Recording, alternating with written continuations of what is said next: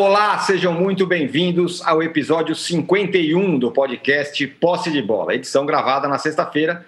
Isso porque o Posse de Bola tem duas edições, uma segunda e na outra sexta-feira. Eu sou Eduardo Tironi, estou em casa já conectado com os meus amigos Juca Kifuri, Arnaldo Ribeiro e Mauro César Pereira, todos em suas respectivas casas.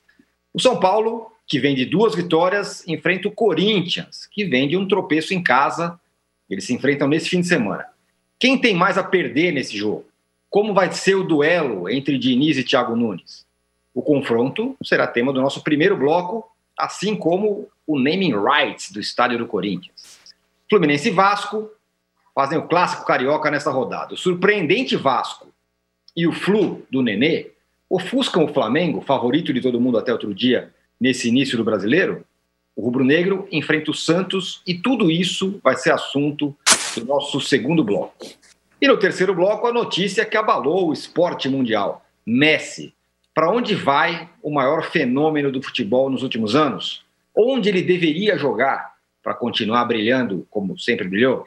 Um recado importante: você que assiste a gravação do podcast pelo YouTube, não deixe de se inscrever no canal do All Sport. E você que escuta o podcast no seu aplicativo de podcasts predileto, não deixe de seguir o Posse de Bola. Bom dia, boa tarde, boa noite a todos.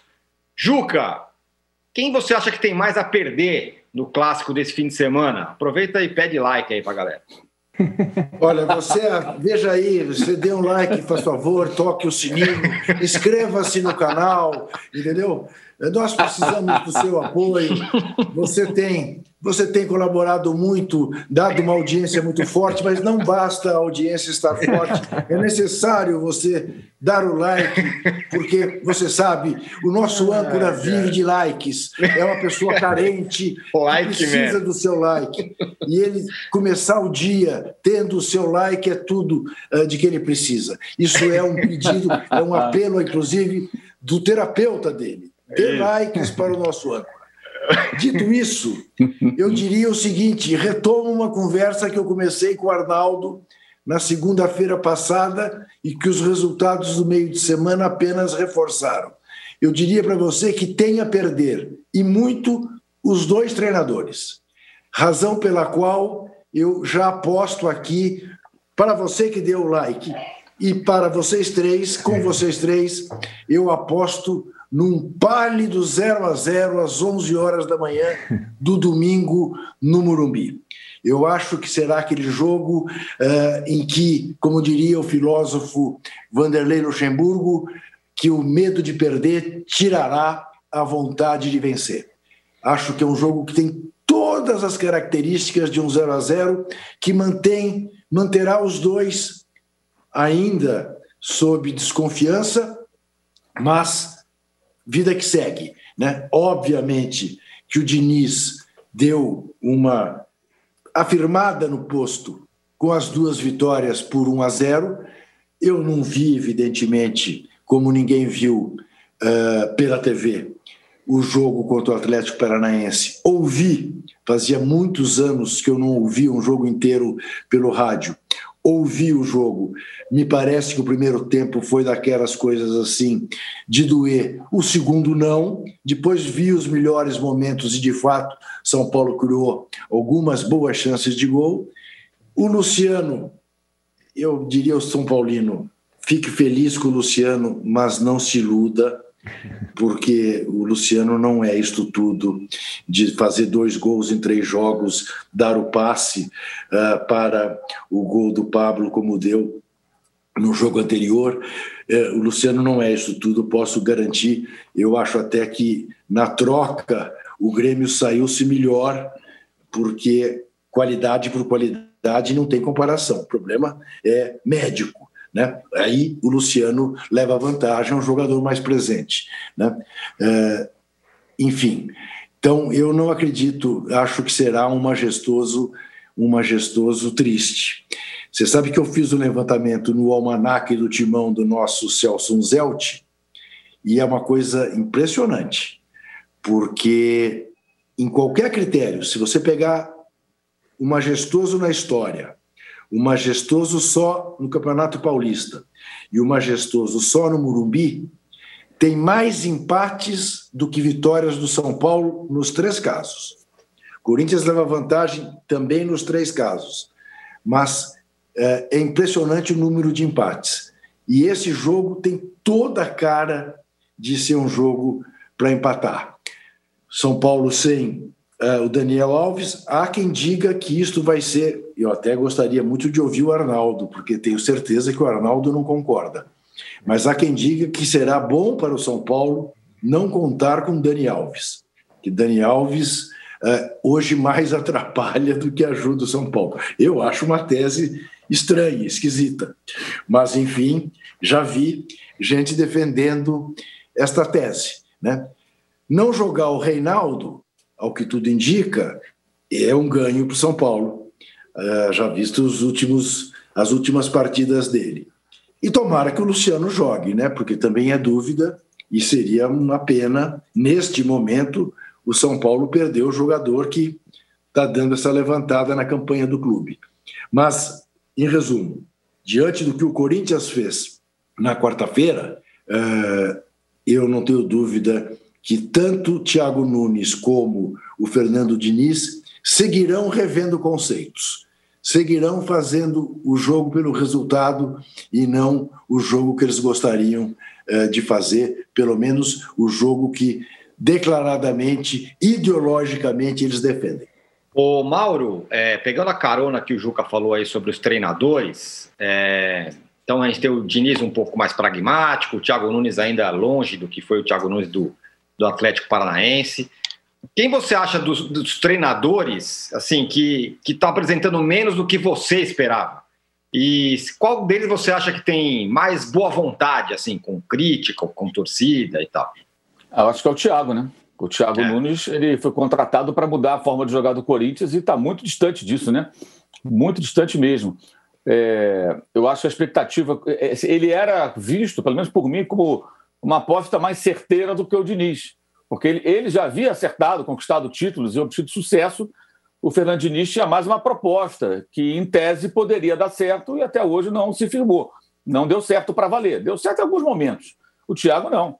O Thiago pegou o time do Diniz, melhorou o time do Diniz, ganhou uma Sul-Americana, ganhou um Campeonato Paranaense mais uma vez, ganhou a Copa do Brasil. Deu dois títulos inéditos. Aliás, é até interessante lembrar que o Atlético Paranaense, que é, é, é muito elogiado e tudo mais, o Atlético, a, a, o torcedor do Atlético ficou sem um título de âmbito nacional de 2001 até 2019, foram 18 anos. Então, em 2001, uhum. quando foi campeão brasileiro, né, e deu aquela sensação de que o clube entraria no grupo ali dos dos times mais competitivos. Ele chegou a ser vice-brasileiro, vice da Libertadores em 4 e 5. Mas olha só quanto tempo ele ficou sem realmente decidiu também a Copa do Brasil de 2013, né, com o Flamengo. Mas foi, foi só vice, ele não ganhou nenhum troféu mais até, é, é além da, das fronteiras do Paraná, né? Além, é, só foi ganhar em 18 e 19. Então, os feitos do Thiago, eles são extremamente importantes. Né? Foi o Geninho, campeão em 2001, né, com o Atlético, e foi ser campeão da Sul-Americana da Copa do Brasil em 18 e 19 muito tempo. Fez o estádio, derrubou o estádio, refez de novo, fez para a Copa, mexeu depois da Copa, meteu o teto retrátil, colocou grama sintética, aconteceu de tudo no Atlético Paranaense, menos títulos além do Paraná. Então, esse técnico chegou no Corinthians, ó, esse cara pegou um clube que é um clube emergente e o colocou ali no posto mais alto do pódio. Agora é mudar a forma de jogar do Corinthians. A gente não viu isso até hoje. Isso não aconteceu. É, então, acho que ele, ele para mim, é, é, é, a maior decepção. E, e, isso não é uma crítica a ele, não. É, é, é, mais um elogio do que crítica, porque eu esperava mais dele pelo que ele já tinha feito. O Fernando, não. O Fernando Diniz é um técnico que a gente achava ali, eu acho, que pode dar certo, mas que ainda precisa mostrar um futebol bem jogado que ele se propõe a colocar em campo e competitivo. Né? Pode até não ganhar um título, mas jogando bem. Você vê, pô, por exemplo, o São Paulo não ganhou ano passado mas acho uhum. que praticamente não, não, vejo ninguém questionar a qualidade do jogo do Santos. E pensando, bem, o Santos só não foi campeão porque é, no mata-mata realmente falhou e nos pontos corridos o Flamengo está muito forte. Senão o Santos seria campeão brasileiro, teve pontuação de campeão. Então o, o Diniz nem isso conseguiu ainda, mostrar um time consistente, que jogue bem. Então o Thiago, para mim, é o que decepciona mais. Agora, boa vontade depende de quem analisa, né? Depende de quem analisa. Porque, por exemplo, É, se quem, quem, analisa é um ex-jogador, ex-técnico, amigo dos técnicos, ele vai ter boa vontade com todos eles. Com alguns até um pouco mais. Se é um jornalista chegado em brodagem, amigo dos caras, também. Agora, se alguém que não mantém vínculos com essas pessoas, é, é, é embora é, é, possa respeitá-las, tratá-las com educação, como deve ser, mas que faz a sua análise de forma sem rabo preso, aí acho que todo mundo vai ter o mesmo tratamento. Né? Eu, por exemplo, costumo ter uma boa vontade maior com quem tenta fazer alguma coisa que eu considero um futebol minimamente bem jogado. Admito isso. Se aparece um técnico que tenta fazer alguma coisa melhor do que esse jogo de rejeição à bola que imperou por tanto tempo aqui, eu tenho uma certa boa vontade, porque eu acho que é o jogo mais difícil de colocado em prática, leva mais tempo, demanda mais tempo e, e traz resultados melhores se bem aplicado, se os jogadores entenderem e tudo mais. Não fosse assim, né, os grandes treinadores do futebol mundial que são as referências que a gente procura ver como o que, tá, o que se faz de melhor nesse negócio chamado futebol, é, fariam o quê? Fariam como fazem esses técnicos que eu tanto critico aqui no Brasil, do mais do mesmo. Mas não, agora leva tempo. Né? O Guardiola levou tempo no City para começar a ganhar. O Klopp levou algumas temporadas para começar a ganhar. Né? Em geral é assim, leva um certo tempo. Né? No caso do Bayern, esse ano é até uma coisa bem fenomenal. Em pouco tempo, o time assimilou uma ideia de jogo e, ficou muito competitivo, mas não costuma ser assim, né? Geralmente demora um certo tempinho para que algo aconteça. E também aquela coisa, né? Estamos falando do Bayern de Munique, que teve o próprio Guardiola como técnico não faz muito tempo. Então já existe ali uma cultura de uma forma de jogar que é muito mais avançada, é, um, é algo muito mais, digamos, evoluído do que o que a gente vê muitas vezes aqui no país, é, com um jogo mais rústico. Então acho que isso depende muito de quem analisa. Mas, para mim, quem decepciona mais é o Thiago, e repito, isso não é uma crítica a ele, é muito mais uma expectativa gerada pelo seu próprio trabalho, que foi muito bom lá no Atlético Paranaense. O Arnaldo, primeiro fala aí o que você acha que, que o Daniel Alves vai. A ausência dele vai ser boa para o São Paulo. E depois, queria que você falasse de dois personagens também que vão fazer parte desse clássico. Dois caras que estão meio tentando se recolocar aí. O Luan, do lado do Corinthians, e o Hernanes, né, do lado do São Paulo, que possivelmente vai ter espaço no time agora sem o Daniel Alves.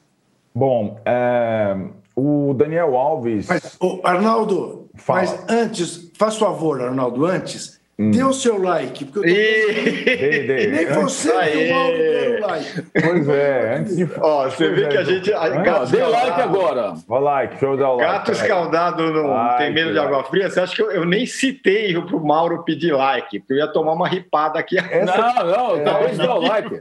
Essa estratégia do Juca é para, é, digamos, inebriar a minha resposta. Mas vamos lá. Like dado. O Daniel Alves é o melhor jogador do futebol brasileiro, tecnicamente falando. Não tem discussão. É, ele é, é um nível muito acima dos outros. Agora, é, a questão é que o São Paulo se tornou, a gente vem falando isso no posto de bola há algum tempo, completamente dependente do Daniel Alves a partir do momento em que o Fernando Diniz arma o time em função dele, literalmente, da posição em que ele se sente mais confortável, o tipo do jogo que ele gosta mais.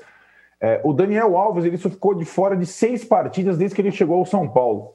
Quatro servindo a seleção brasileira e duas quando o São Paulo jogou time reserva inteiro. As demais ele começou como titular e praticamente todas elas ele jogou os 90 minutos. Ele não é nem substituído. Então, assim, ele. O São Paulo. É difícil imaginar o São Paulo sem o Daniel Alves. O São Paulo de Diniz não existe sem o Daniel Alves. Até agora. Vai ter que existir.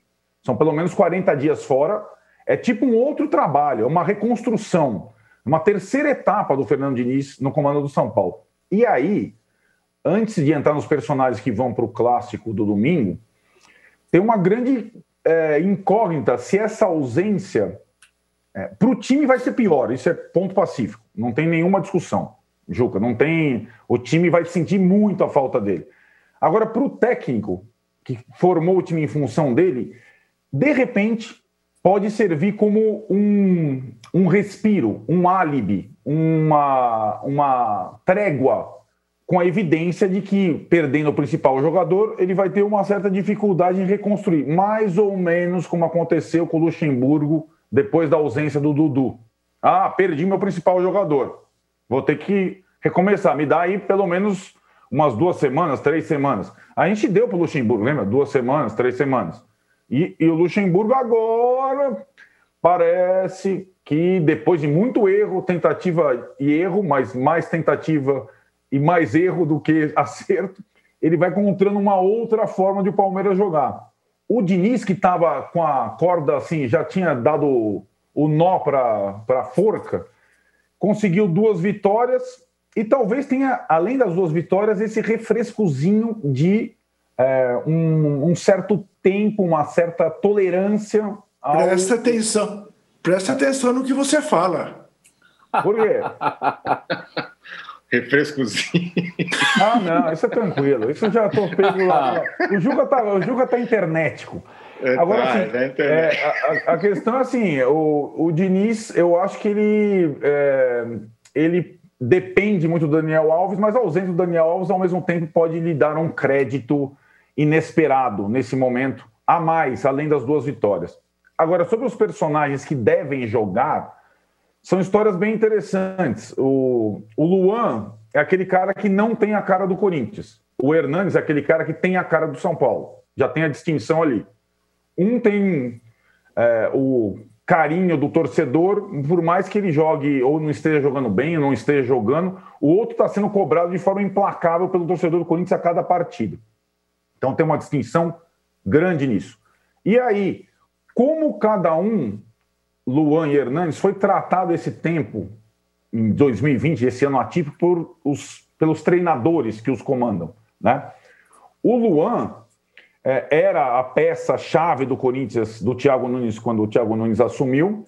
Teve um bom início, oscilou demais, e aí, quando estava num, numa reação, ficou muito marcado por não ter batido o pênalti na decisão contra o Palmeiras do Paulista. E aí, dois pontos. O primeiro, ele não jogou mal as duas partidas contra o Palmeiras. Foi um dos poucos caras do Corinthians que arriscou. Segundo, ele deu uma declaração recente, depois do jogo contra o Fortaleza, que é bem interessante. Ele falou: Eu estava apto, me coloquei à disposição para bater pênalti, mas segui a decisão da comissão técnica e não quis me escalar para bater pênalti. Aí tem uma questão. Eu bateria, não me colocaram para bater. Foi isso que ele falou. Agora falta a tréplica do Thiago Nunes mais para frente. Então é bom o torcedor do Corinthians. E eu acho que o elenco do Corinthians, toda a constelação, entre aspas, de jogadores do Corinthians, não tem um jogador como o Luan. Ah, ele pode não ser indispensável. Ele não é como o Daniel Alves vai jogar todas as partidas pelo São Paulo. Mas em algumas, sobretudo nos jogos em casa, contra os times mais fechados, ele tem que jogar, ponto. Ele é o único jogador que pode desequilibrar alguma coisa no Corinthians. Nem sei se ele vai ser titular do São Paulo, contra o São Paulo. Também não sei se o Hernandes será.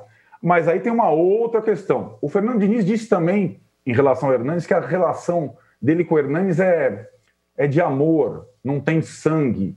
Agora, não adianta ter uma relação de amor sem sangue se você não coloca o cara para jogar nenhum minuto. e, aí o cara e aí ele colocou depois de uma pressão gigantesca o Hernanes para jogar meio tempo contra o Atlético. E aí o futebol tem essas coisas, tem a lesão do Daniel Alves e, e o Hernanes não vai ser o substituto do Daniel Alves todos os jogos ou a altura do Daniel Alves mas para algumas partidas específicas, tais como o clássico, ele me parece o cara mais indicado a substituir o Daniel Alves. Agora, ele é hoje mais um no São Paulo. Ele não é o cara do São Paulo, nem será mais. Mas mais um, ele pode ser. Ele não vinha sendo, muito por conta do critério do treinador.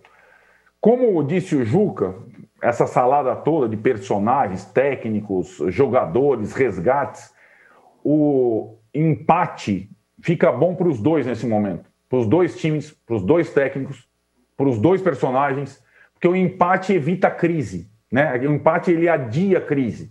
Ele, e na circunstância, para o Corinthians visitante, que precisa mais do resultado, dos pontos, ele cai bem. E para o São Paulo mandante, que acumulou uns pontos aqui e acolá, ele pode servir também. Por isso, Juca, eu acho que você tem boas chances de acertar o prognóstico para o domingo de manhã. E domingo de Olha manhã aqui. normalmente é mais devagar, né? Vai mais isso. devagar, vai mais devagar. Ronaldo, vê que coisa impressionante. Almanac do Timão, do nosso Celso Zelt. Na história, 110 empates, 130 vitórias do Corinthians, 105 do São Paulo. Portanto, tem mais empate do que vitória do São Paulo. No Campeonato Paulista, 59 empates, 58 vitórias do São Paulo, 67 do Corinthians. No Murumbi, 58 empates, 39 vitórias do São Paulo, 50 vitórias do Corinthians. No Murumbi, tem mais empate do que vitória dos dois. Uhum. Você soma essa, essa tradição à situação dos dois treinadores, dos dois times agora, eu acho que é por aí mesmo. É jogo para empate, para empate modorrento. A, a, na verdade, a, a rodada, o mais interessante da rodada são os jogos do sábado, né? É, Botafogo e Inter. Vamos ver se o Botafogo de novo apronta para um time mais categorizado. Tem o, o, o vice-líder Vasco recebendo, jogando com o Fluminense no Maracanã, e o Palmeiras indo jogar na Bahia, que também é um jogo interessante, é um jogo meio para começar a chegar a algumas conclusões sobre, sobre o Palmeiras. E claro, depois vamos falar, né? Tem o, o Mengo no domingo, que é um jogo também decisivo para o Flamengo. Ô, Juca, ah, aproveitando que você falou sobre empate, tendência de empatar tal, estava se encaminhando por um empate técnico de ruindade nas administrações do Leco no São Paulo e do Andrés no Corinthians. Sim. Só que aí aos 45 do segundo tempo, Sim. o Andrés faz um gol. Provavelmente Sim. faz um gol do naming rights do Corinthians. Então, então. Você acha que vai terminar melhor então que o Leco? Ô, Ancora, primeiro, vamos aqui botar as coisas nos seus devidos lugares. Eu fico Vai. impressionado é o, como nós mesmos. Fora de campo, né? É. Como, como, como nós mesmos não somos capazes de reconhecer os nossos gols. Este posse de bola, segunda-feira passada. Segunda é verdade, é verdade. Passada, muito, muito bem lembrado. Exatamente. Antecipou a Arena Doril. Isso. A Arena Engove. A Arena... Bom, é, isto posto, eu acho muito interessante se acreditar agora uma grande vitória depois de seis anos de promessa. É um negócio que, que tarda e falha. Mas eu não tenho nenhuma garantia e confiança de que os termos do contrato sejam esses que estão sendo vazados, 320 milhões.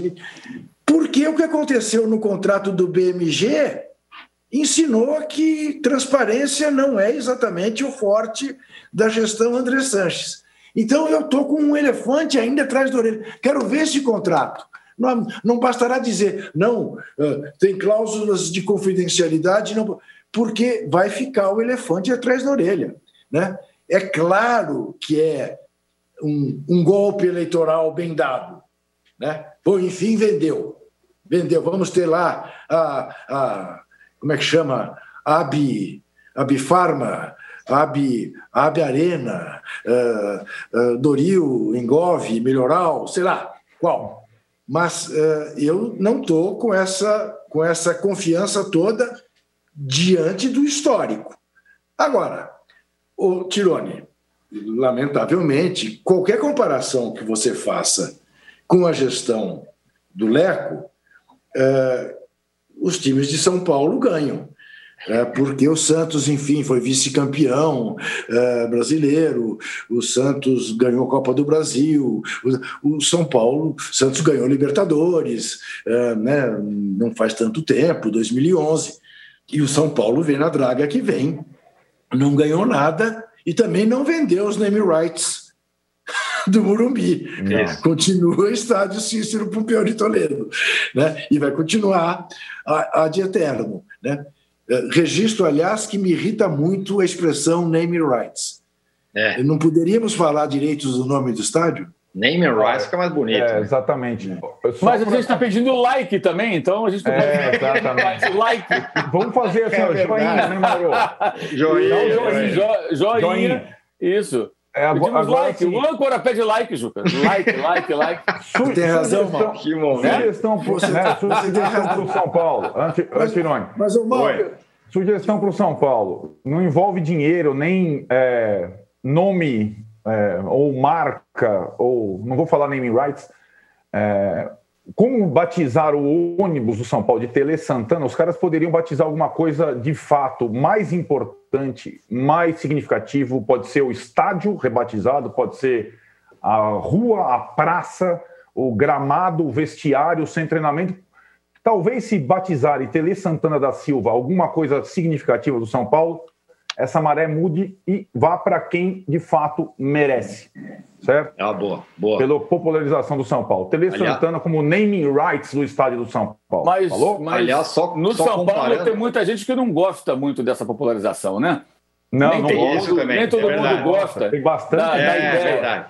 Tem toda a é, razão. É, isso, isso, aí, isso aí parece com o que os caras do Flamengo fizeram ontem, aumentando em 165% a mensalidade do sócio que mora fora do Rio de Janeiro quando o Flamengo tem mais torcida fora do Rio do que no Rio. Isso é matemático, né? Pois Ou é, seja, dirigente de futebol e popularidade, isso só interessa na hora de falar assim: nós temos X milhões de torcedores e tal. Aí é legal. Ou na hora de negociar com a TV aberta, porque a TV aberta paga muito para esses clubes, por quê?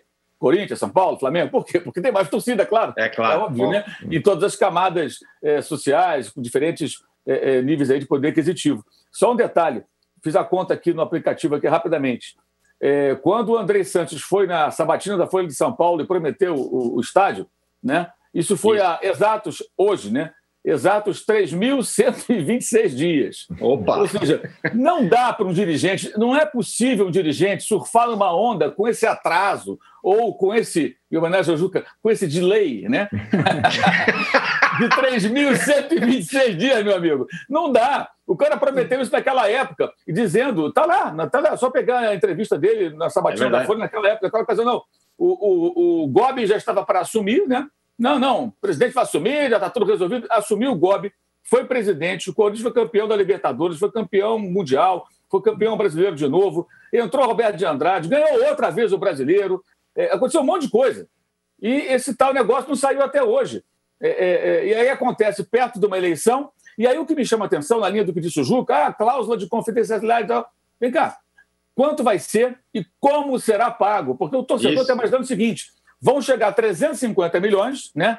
Isso. Numa, numa caixa assim imensa, né? Igual, igual a filme, né?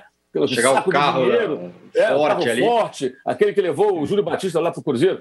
Aí Isso. pega aquele dinheiro todo, pega aquele dinheiro e fala assim: olha, estamos pagando aqui um pedaço da dívida, está 300. Não, você vai ser assim. Eu acho que não. Imagino que esse, esse, dinheiro venha em doses, né, já que é negócio de remédio e tudo, doses, né?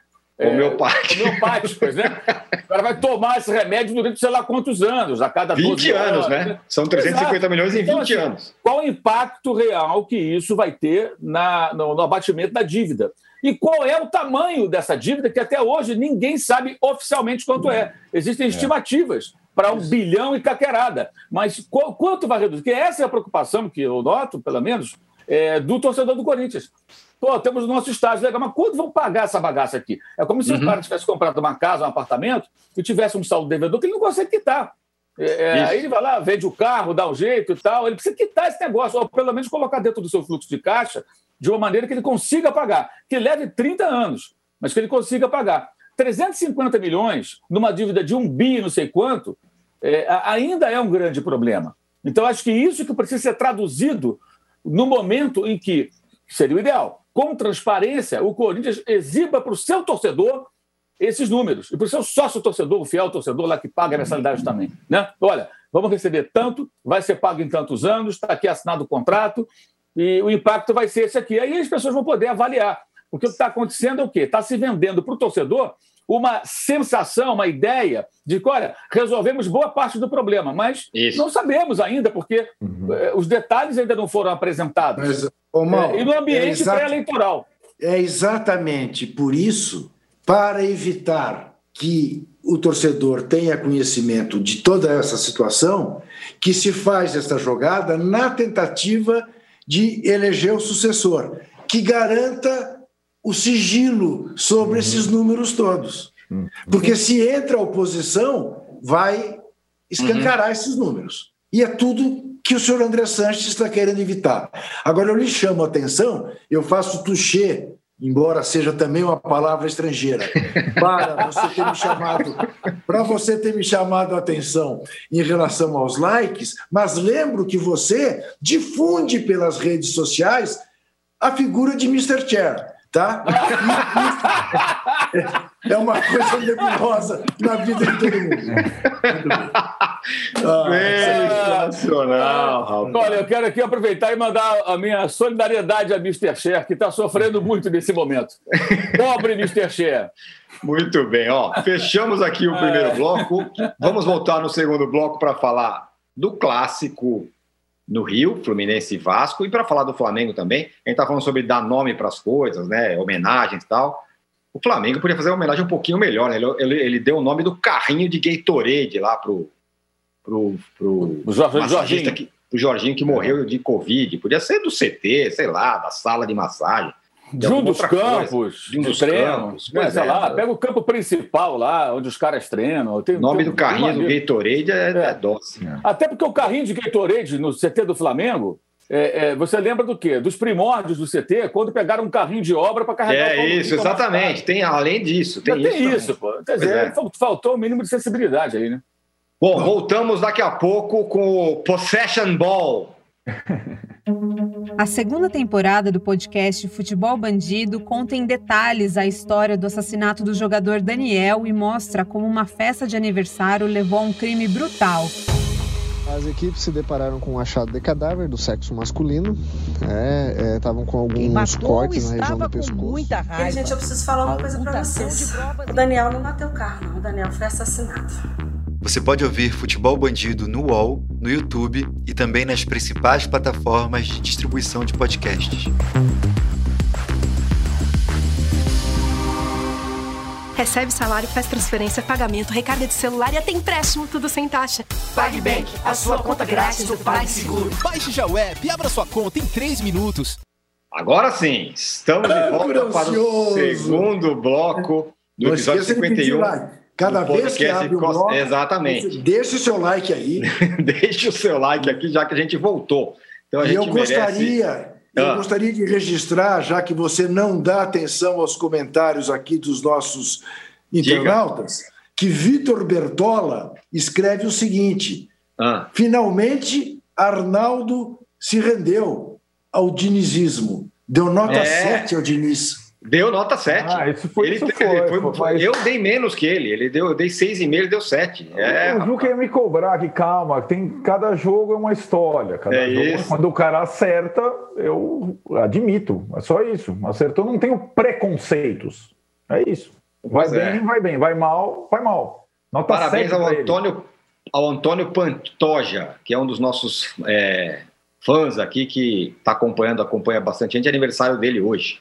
Parabéns para ele. Mas tem um também que diz que esse livro do Klopp o Arnaldo não leu. Porque o Klopp é, é para os fortes. O Klopp é para os fortes, diz ele. É, rapaz. Bom, esse fim de semana tem, além do Clássico São Paulo, tem Clássico no Rio, Fluminense e Vasco. Tem o Flamengo jogando contra o Santos. E esses serão os assuntos desse segundo bloco aqui.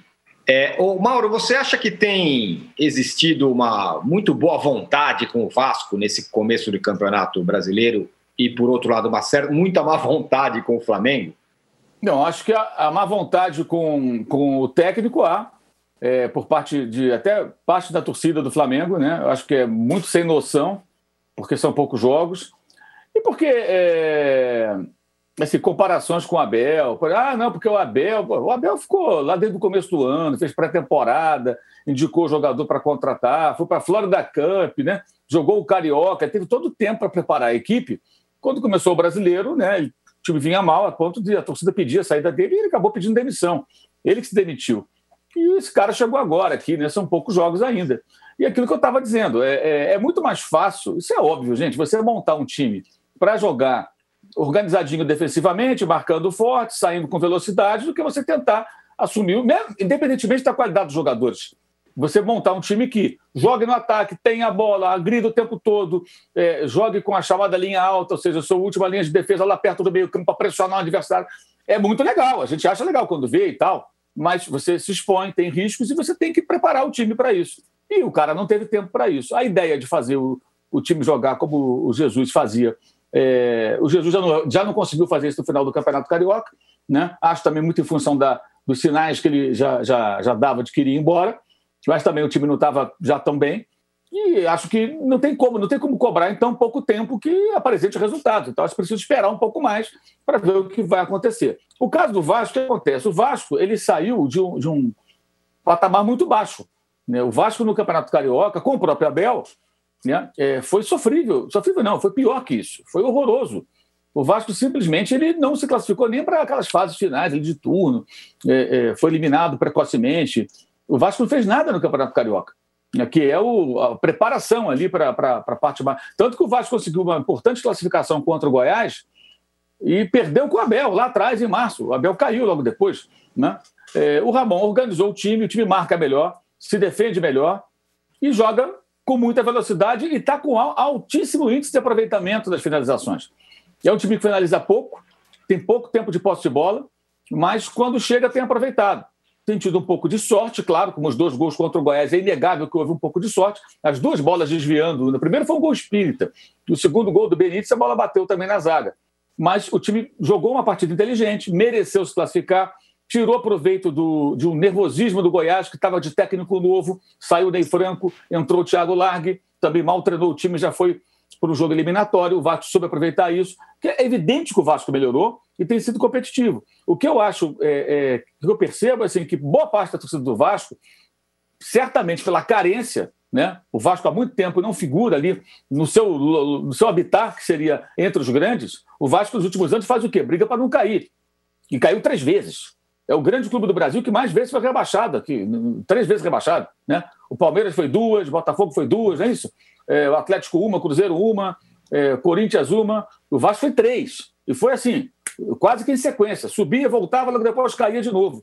Então o torcedor me parece que é muito carente, ele ele está muito empolgado. Eu acho que não é boa vontade, acho que pouca gente tem frisado uma coisa que eu tenho falado, que é atenção, calma lá. A realidade do Vasco hoje qual é? O clube tem muitos problemas financeiros, o clube não pode fazer grandes contratações, tem um elenco enxuto e, um, e é um time mediano dentro dos elencos que disputam a Série A. Não é um dos melhores consegue ficar lá em cima nesse momento, mas o campeonato está só no começo. Então, os jogos mais difíceis virão, é, lesões, suspensões, que a gente sabe que é assim. Ainda mais numa temporada tão complicada. O Vasco está em três competições, ele está na Sul-Americana, avançou na Copa do Brasil, então vai ter períodos aí de viagens, de jogos. Outubro volta à Sul-Americana, é o que está previsto, né? Então é, é, é, é muito difícil o Vasco continuar lá em cima por tanto tempo. E acontecerão jogos também que o Vasco vai ter que sair mais para o jogo, vai ter que assumir mais o jogo. É parecido com o que acontece com o Botafogo, que numa estratégia mais cautelosa foi muito bem contra o Atlético contra o Flamengo. Mas é, em outros jogos, até eu fiz uma live outro dia com o Paulo Autuori e falei com isso sobre ele e falou: realmente, esse é um desafio nosso. A gente vai ter que jogar de outra maneira contra algumas equipes que vão se fechar contra o Botafogo. Né? Agora, meu Botafogo e Inter. O Inter se fechou contra o Atlético no segundo tempo, né? nem atacou. Uhum. E ganhou de 1 a 0. O que vai fazer o Inter no Rio de Janeiro se tiver à frente no placar, se abrir o placar? Será que vai continuar atacando? Ou vai se fechar? Não sei. Né? E, os, os, e os times mais fracos, o Inter é o líder. Né? Como vão reagir quando visitarem o Botafogo? O mesmo vale para o Vasco. Então, acho que é importante que o torcedor curta o momento, vibre com o Vasco, mas ele não pode é, é, é, dar chance para desilusão, porque não é um elenco para brigar lá em cima. Né? E, e, assim, e seria muito conveniente agora falar o contrário. Né? Não, que é Vascano, não sei o quê, porque muito boa, toda a torcida é assim, né? É, toda a torcida espera que, que, que, que, nós falemos aqui é, aquilo que o cara quer ouvir, que é uma visão otimista, né? O mundo maravilhoso e que tudo vai dar certo. Mas as coisas não são assim. Então, a tendência é o Vasco amanhã não estar naquela posição. Se estiver, vai ser sensacional, mas não é uma tendência por duas razões: pela falta do elenco e pela forma como joga. Tá? Porque o ramonismo tão falado é, que está funcionando não é uma proposta de jogo revolucionária. Tá? Não tem nada assim de, de revolucionário. É um bom trabalho de um jovem treinador que conseguiu tirar do buraco né, um elenco que estava no buraco com o seu com ex-técnico. O time não andava, o time só fazia vexame. E agora consegue ser competitivo. Então ele tem todos os méritos, palmas para o Ramon, mas eu acho que é um certo exagero é, é, é, porque não está acontecendo nenhuma revolução tática, técnica no Vasco. Está havendo um bom momento, uma camisa importante, pesada, e o time está conseguindo bons resultados porque tem jogado de forma competitiva. Agora, se, bem, se faz... Fala, João. Não, o, é, o, Mauro, o Mauro citou um passando, né, o jogo Vasco e Goiás e a demissão do Ney Franco, né, que é um absurdo, né? Você pensar que um time que está todinho tomado pela Covid-19, você demite o técnico, que enfim tinha conseguido uma boa vitória né, é, no primeiro jogo da Copa do Brasil com o Vasco. Enfim, é, campeão goiano, o Diaba 4, realmente. Matado com o Palmeiras em São Paulo. Isso, é. realmente, realmente é demais. Juca, que jogo, se, se fosse passasse no mesmo, na mesma hora, mesmo dia e mesma hora, qual jogo você assistiria? O clássico, Vasco e Fluminense, ou Santos e Flamengo? Ah, Santos e Flamengo.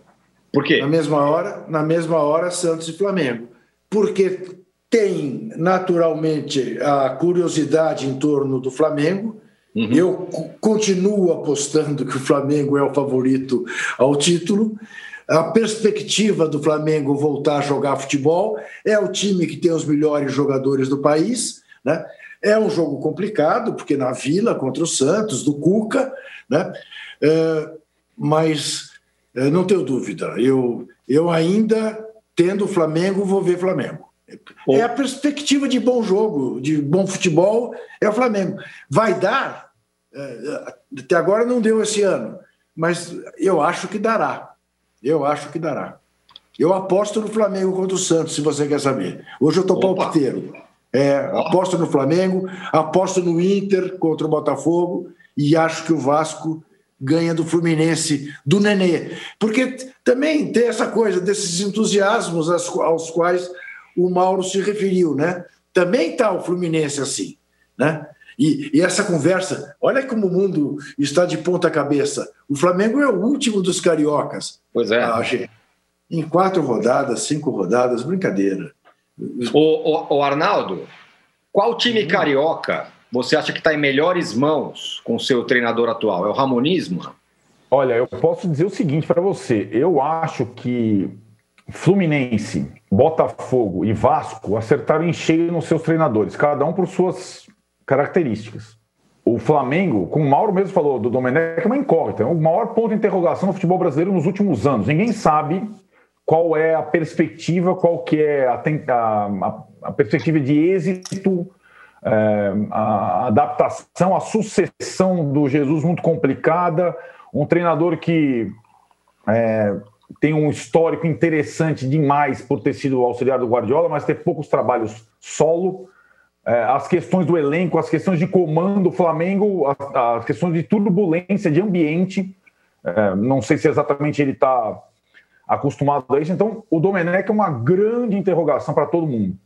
E, no momento das escolhas dos outros, eu entendi que foram escolhas acertadas desde a escolha. Porque a questão do treinador não é o momento, como diria José Trajano, qual o momento correto para trocar o treinador? Para mim, é qual o momento, quando você escolhe o treinador, que treinador você vai trazer, né?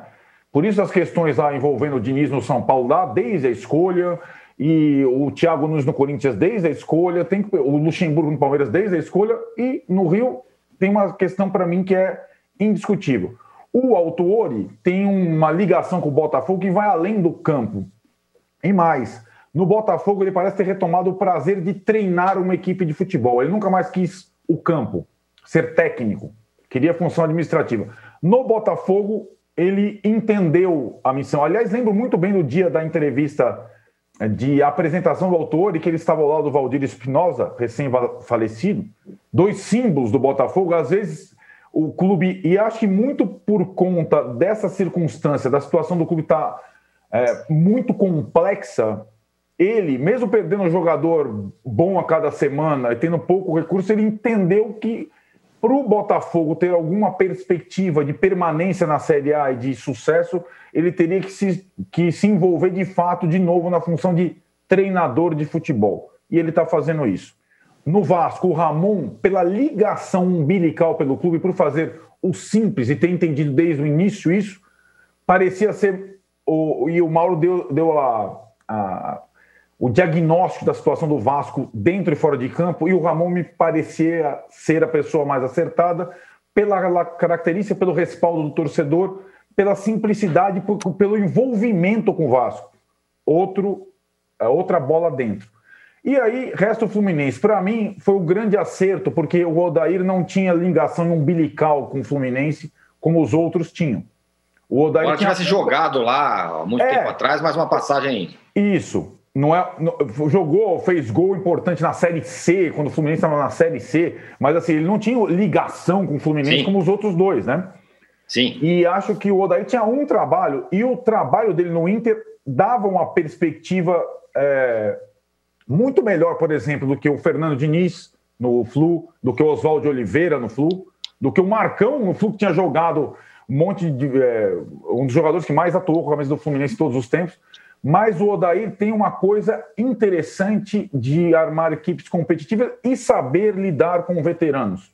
Ele mostrou no Internacional, administrando o D'Alessandro, como dá para conviver com veteranos sem necessariamente colocar todos eles para jogar é, ao mesmo tempo. Então não dá, ele já sabia que não ia dar para jogar Ganso, Fred e Nenê juntos.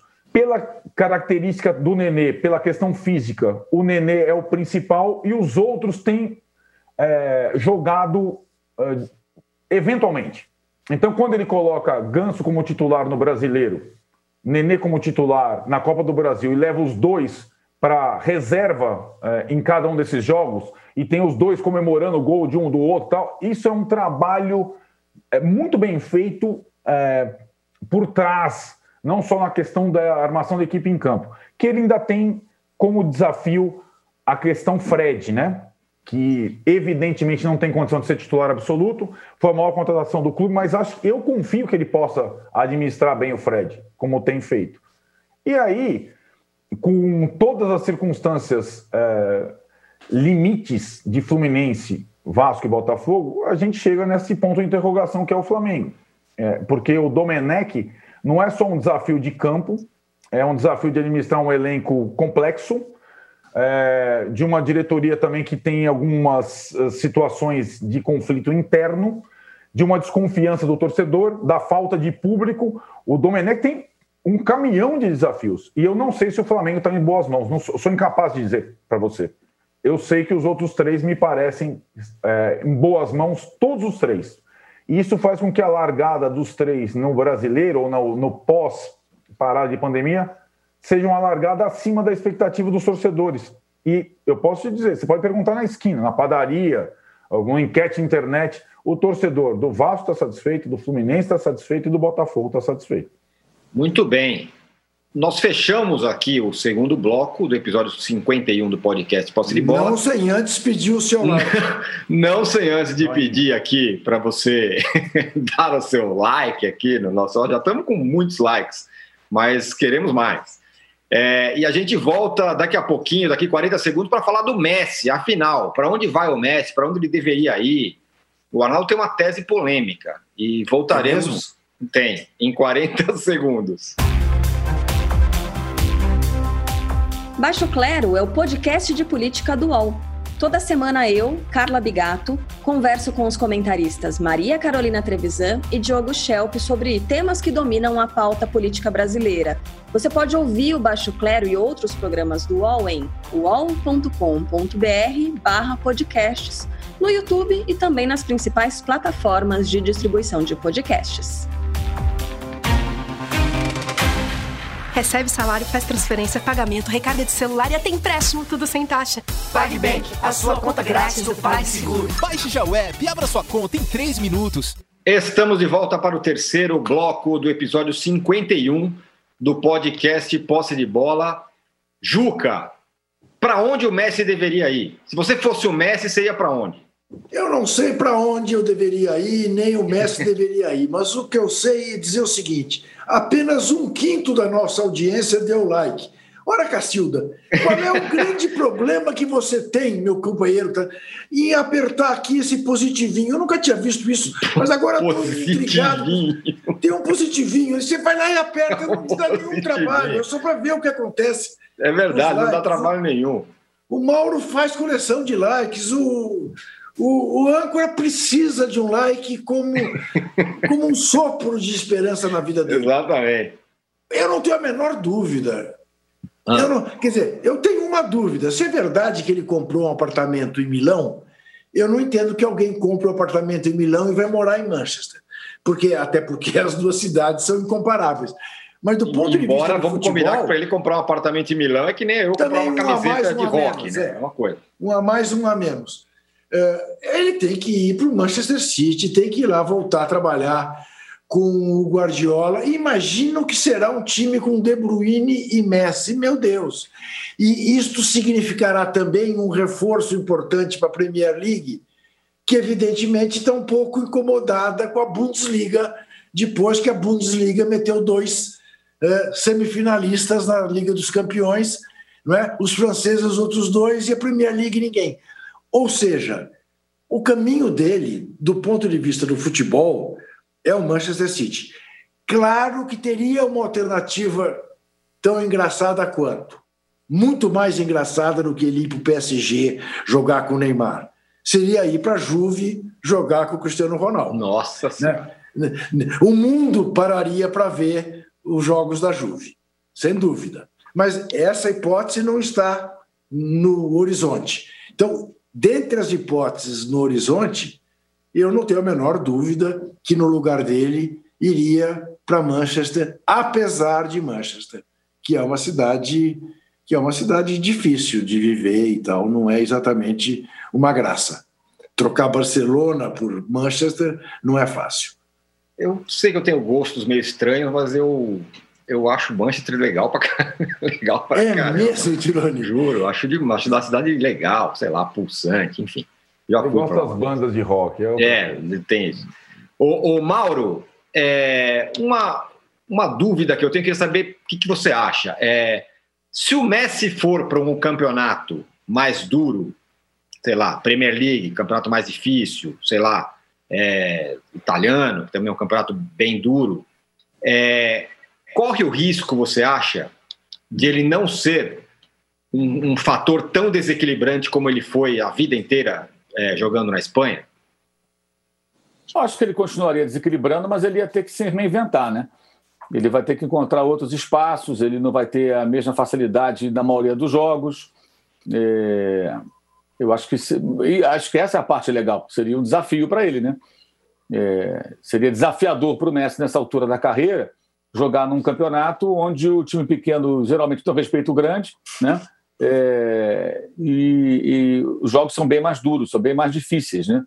A Premier League ela é a melhor liga disparado por isso, porque os jogos são quase sempre, quase sempre dá jogo, né? Dificilmente você vê assim, ah, esse jogo aqui o grande vai ganhar, não vai ter nenhum tipo de problema, não.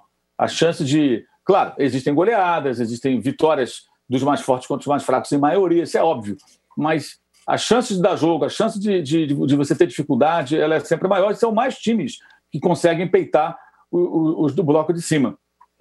É, então seria uma temporada mais puxada, algo desafiador, acho que para ele do ponto de vista profissional, né? Pensando em futebol só, não em dinheiro, em outras questões. É, acho que seria, seria bem legal. E o contraponto disso seria ir para a França, jogar no PSG uhum. e ficar desfilando ali do lado de Mbappé, de Neymar, e metendo 80 gols por jogo naqueles times fracos lá da França, lá, que não tem condição, coitadinhos, né? São os pobrezinhos que ficam lá. Ah, sei que não dá, não dá. O campeonato francês é um campeonato de um time só. E esse negócio do Lyon ter chegado na semifinal, ah, assim, eu acho que, assim, que a Premier League, a Champions League, ela não é termômetro da, da, da, de liga nenhuma. Ela é um torneio eliminatório, ainda mais com um jogo só, como foi esse ano, em que tudo pode acontecer. Agora, a Bundesliga, até eu discordo um pouco dessa questão que o Juca falou, ah, a Bundesliga continua sendo um campeonato que o Bayern dá de braçada. Ali ainda tem o Dortmund que dá uma incomodada, um ou outro que vai lá e tira um pontinho. Na França, nem isso. Ninguém faz nada. O PSG está muito à frente. A diferença é abissal. Então ali não teria desafio nenhum. Seria um negócio mais fácil do que o Campeonato Espanhol. É, foi para ele durante muito tempo, né? Durante muito tempo. É, e na Inglaterra ele encontraria, acho que mais, mais obstáculos. Eu acho que isso, isso é legal. Isso seria legal. O reencontro dele com o Guardiola também seria um, algo bem interessante, porque o Guardiola não trabalha com ele há muitos anos. Uhum. Né? E muita coisa aconteceu no futebol, na maneira do Pep Guardiola ver o futebol, montar suas equipes. E você acha o quê? Que o Guardiola vai chegar e falar assim: Messi, você vai ser o falso 9 que nem em 2009, 2010. Não, vai ter alguma outra ideia, vai ter alguma outra proposta. É, e o Messi vai fazer alguma coisa diferente do que ele fez. Eu acho que isso é praticamente certo. Ele vai encontrar. Eu acho que a tendência é o Messi cada vez mais se afastar da área e virar um jogador que vai trabalhar ali naquela zona ali de criação, fazendo as coisas acontecerem. Porque a tendência é ele perder a velocidade, com o tempo, claro, né? E aquelas arrancadas vão ser mais raras. Aqui de pegar a bola e sair driblando todo mundo, toda a tendência é isso acontecer menos. Então ele vai trabalhar, acho eu, espaços mais curtos. Na Inglaterra, os espaços são mais curtos, são menores. Ele vai ter que se adaptar. E aí acho que o jogo dele vai render mais tempo ainda se ele conseguir se adaptar. Porque o Messi tem isso. O Messi não é só um cara que dribla e vai e faz gol. Ele lança, ele bate falta, ele, ele faz tudo. Ele consegue fazer todas as operações dentro do campo. Então, acho que o Manchester City, em tese, seria a, algo, o mais interessante. Mas antes ele tem que desatar um nó lá com o Barcelona, né? Que tem um embrólio aí do, do contrato. O contrato uhum. ele fala que pode ir embora, o Barça diz que não. E a multa ninguém vai pagar. Eu acho que a tendência aí é chegarem num acordo. Porque uhum. vai ficar com o Messi lá contrariado, a torcida revoltada. Tem clima para ele continuar depois de tudo que aconteceu? Acho difícil. Aí vai abrir mão do Messi daqui a seis meses brigando na justiça sem ganhar um centavo? Também acho que não. Então a tendência, acho, é chegar num valor, cento e poucos milhões de euros, sei lá, que alguém pague e o Barcelona pelo menos recebe algum dinheiro. E esse dinheiro ajuda o Barcelona, que não está também com grana sobrando, para contratar jogador. Depois de vários tiros no pé, Dembélé, Felipe Coutinho, o próprio Griezmann, jogadores que custaram cento e tantos milhões de euros. Somar os três aí, cara, vai dar na é. faixa dos 400 milhões de euros para esses três jogadores. E nenhum dos três andou, cara. Assim, como se esperava, né? É verdade. Assim, muitos erros de, de, avaliação, de contratação de jogadores que não, não funcionaram. E o Barcelona precisa fazer caixa e tentar contratar jogador. Até eu conversei com o César Grafetti essa semana sobre a questão do fair play financeiro, né? Se seria um obstáculo para o Manchester City para contratar o Messi. Ele acha que não. Ele acha que o City consegue, porque tem muito faturamento, né? Justificar essa contratação se ela for dentro de valores aí minimamente aceitáveis, né? que seria essa coisa aí de cento e poucos milhões, mais ou menos o que a Juventus pagou pelo Cristiano Ronaldo. O, o Arnaldo, duas coisas. A primeiro, se, sei lá, se o Messi vai para o PSG é, e faz lá 200 milhões de gols por, por temporada, não sei o quê, esse negócio não, não fica mais ou menos como o Neymar? Ah, tá jogando num campeonato fraco e tal. Isso diminui um pouco é, até a, a, projeção dele, esse é um ponto. Dois, é, os coaches de carreira sempre falam: não, vocês têm que sair da zona de conforto, o negócio é sair da zona de conforto. O Messi fez uma carreira ao contrário, né? Ele sempre viveu na zona de conforto, que foi o Barcelona. Sempre foi um lugar muito legal para ele. Talvez ele faça esse movimento pela primeira vez agora, vai sair da sua zona de conforto. Bom, primeira pergunta.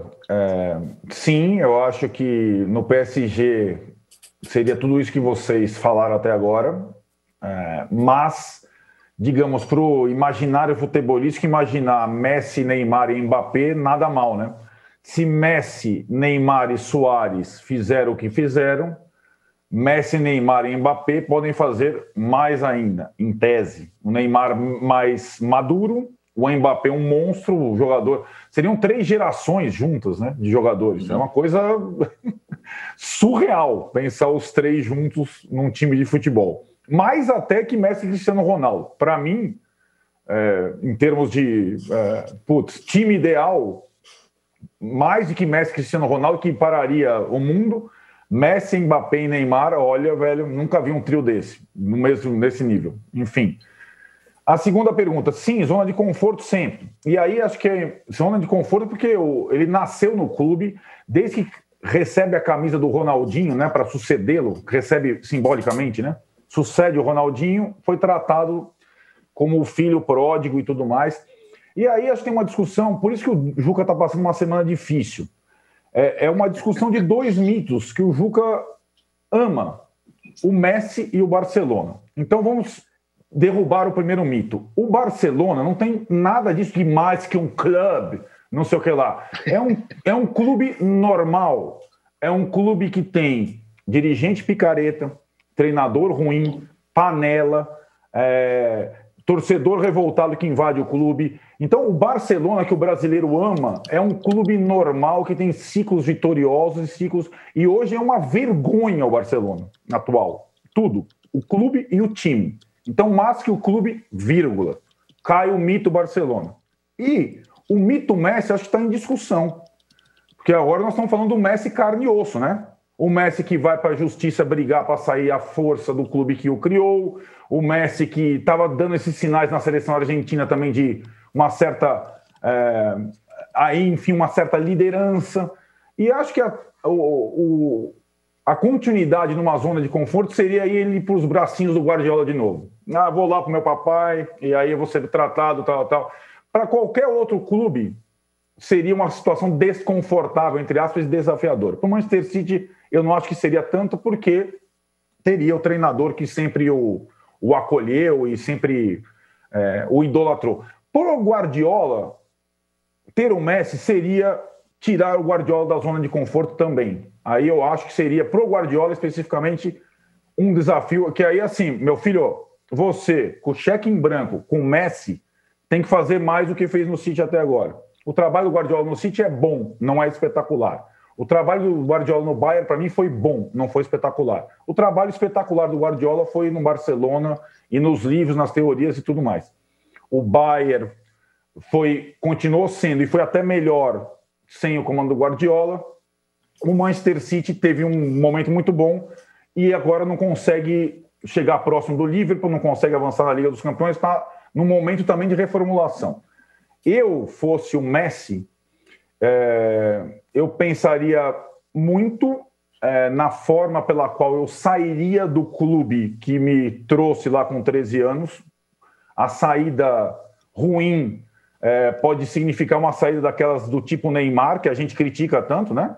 As saídas que o Neymar vai, deixa é, porta queimada e tudo mais. Então, acho que essa transição, como disse o Mauro, ela, ela pode ser é, mais bem feita. E aí, o próximo passo, a escolha, eu entendo é, que ele vai acabar é, indo para o mais, pro, pro mais desafiador, mas sem grande desconforto, essa, essa união Premier League Guardiola. Fosse para dividir o estrelato com o Cristiano Ronaldo, era mais desafiador fosse para tornar o Paris Saint-Germain o maior clube do mundo também, fosse jogar no Real Madrid rival também, fosse jogar no Brasil também, fosse jogar na Argentina, que ele nunca jogou, também. Para o Guardiola, para o Manchester City, até eu vou. Vou com calma. Né?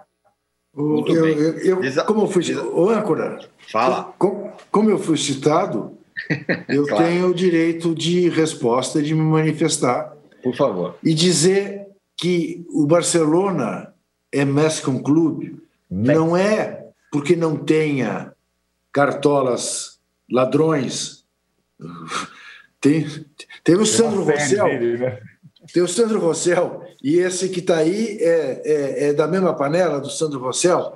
Tem todas as questões que envolvem qualquer clube, mas tem um aspecto do Barcelona que o torna Mescom Clube, que é o aspecto da luta nacional do povo catalão, do que o Barcelona significa culturalmente do ponto de vista político.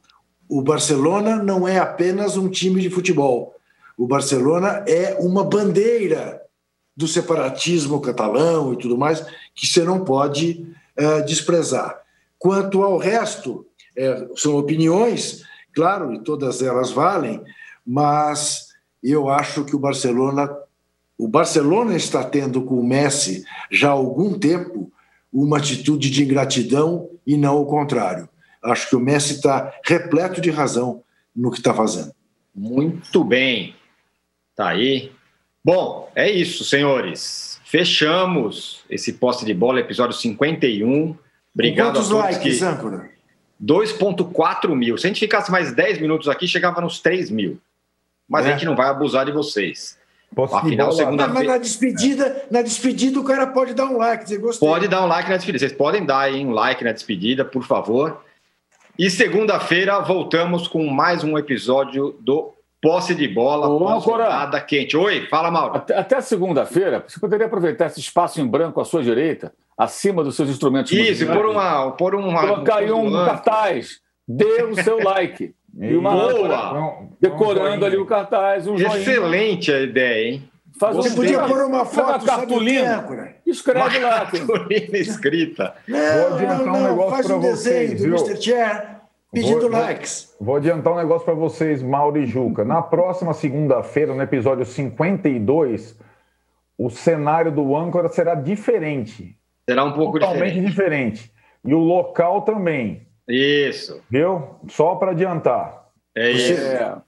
Conseguiram Mas... despejar o âncora? Vamos despejar o âncora. o âncora precisa de, de uns três dias de, de, de descanso. Vai para um local hum. isolado. Sério. É aniversário do âncora aí daqui a pouco, hein? É, semana Olha. que vem. Olha só que beleza. É, Vamos comemorar. Comemoraremos. Tá Valeu, moçada. Até. Até. Boa. Tchau. Chega ao fim esse episódio do Posse de Bola. Lembrando que você também pode conferir mais opiniões e análises nos blogs dos comentaristas do UOL. Posse de Bola tem pauta e produção de Arnaldo Ribeiro e Eduardo Tironi, edição de áudio de Amer Menegassi e coordenação de Diogo Pinheiro.